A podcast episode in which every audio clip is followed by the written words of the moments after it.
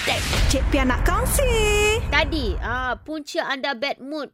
Anda tahu tak faktornya boleh jadi disebabkan pemakanan juga? Ah, pernah tak terfikir? Ya, anda tahu terdapat beberapa jenis makanan dan minuman yang boleh menyebabkan seseorang mudah bad mood. Dan ini antara jenis-jenis makanan dan minuman yang boleh mengganggu mood seseorang. Minuman dengan pemanis tambahan. Ah, jadi kalau boleh kurangkan atau elakkanlah. Eh. Sekali-sekala tu okeylah. Kan tekak rasa teringin. Ataupun yang seterusnya makanan kacang masin.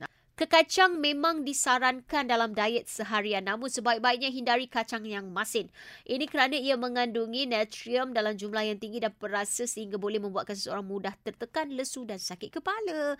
Uh, atau kek Eh, ada orang happy dapat makan kek kan. Uh, kek dan manisan.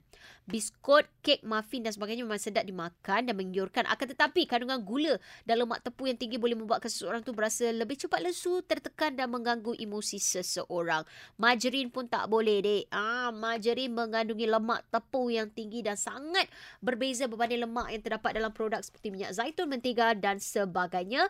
Dan pengambilan margarin dengan kerap boleh mengakibatkan ketidakseimbangan gula dalam darah yang membuat membolehkan memicu mood swing dan kenaikan berat badan secara mendadak. Kopi Serius dah minuman favourite Cik Pat senarai ni. Kopi sering disebut sebagai pedang dua mata kerana jika pengambilannya secara sederhana ia mampu memberi kesan baik kepada kesihatan dan sebaliknya. Di mana kafein yang diambil secara berlebihan juga boleh mempengaruhi mood kerana ia akan menghasilkan kortisol iaitu hormon tekanan.